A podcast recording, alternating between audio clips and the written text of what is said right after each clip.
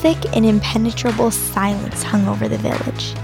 For as long as the villagers could remember, no one had spoken a word, not even a whisper.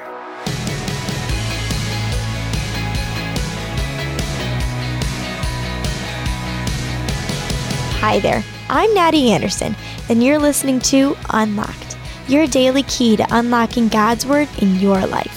I don't know about all of you, but I am a talker. I am a singer. Even alone, I talk to myself or I'm praying. But today's Devo is set in a kingdom that is bound by silence. So, imagine with me a small village in the middle of nowhere filled by silent people. Today's Devo is called The Songmaker by Sophia Bricker. Thick and impenetrable silence hung over the village. For as long as the villagers could remember, no one had spoken a word, not even a whisper.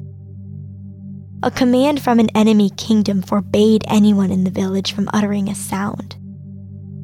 While many villagers had grown accustomed to the forced silence, one girl increasingly found the muteness of the village unsettling.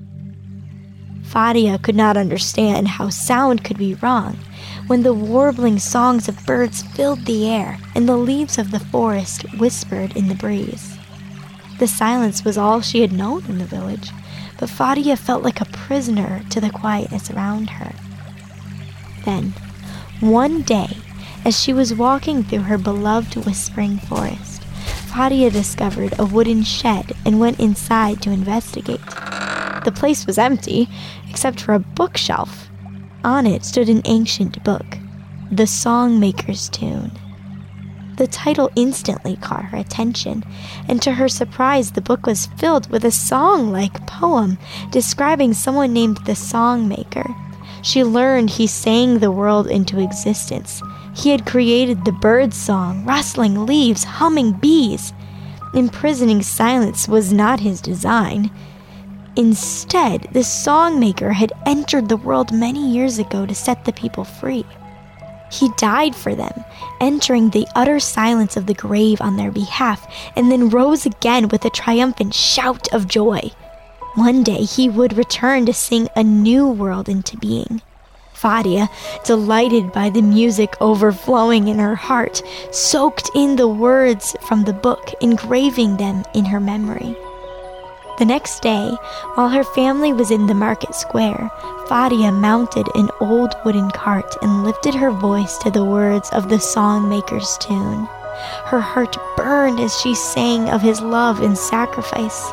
Every face turned toward the cart as her words cut through the quiet like a knife. The silence had been broken by the freedom of the maker's song. Cheers rose around the square as villagers responded to the hopeful message of the music. No longer would they be imprisoned by the forced silence of the enemy. The song maker had set them free. So, what are some questions going through your mind after hearing this story?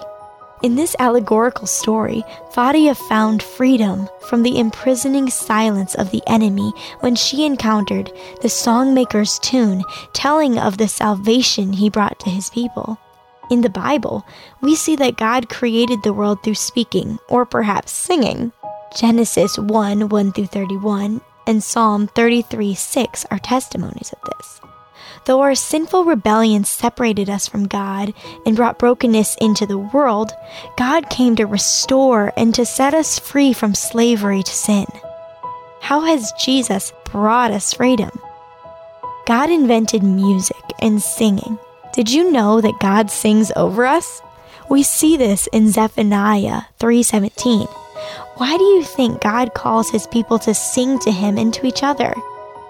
If you want to read more evidence of this, you can check out Psalm 147:1, Ephesians 5:19, and Colossians 3:16. Did you know that creation sings? How might spending time in nature help us know God better?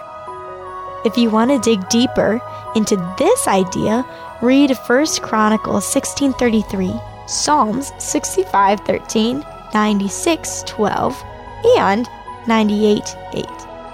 When we experience the goodness of God's love, it's only natural for us to want to share the good news of Jesus with others. What is one of the ways you've personally experienced God's goodness and love? If you can't think of anything, you can ask God to reveal His love to you anytime. As you can read in Romans 8 2, for the law of the Spirit of life in Christ Jesus made me free from the law of sin and death. Now, I'd encourage you to read in your Bible Psalm 40, 1 through 3, and John 8, 31 through 36 to keep God's Word alive in your life. Thank you so much for being here for this episode of Unlocked, a production of Keys for Kids Ministries.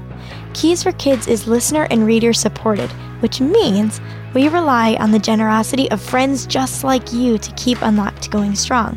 If you'd like to partner with us, you can make a financial gift on our website at unlocked.org/donate. And that is all for now. Until next time, I'm Natty, encouraging you to live life unlocked, opening the door to God in your life.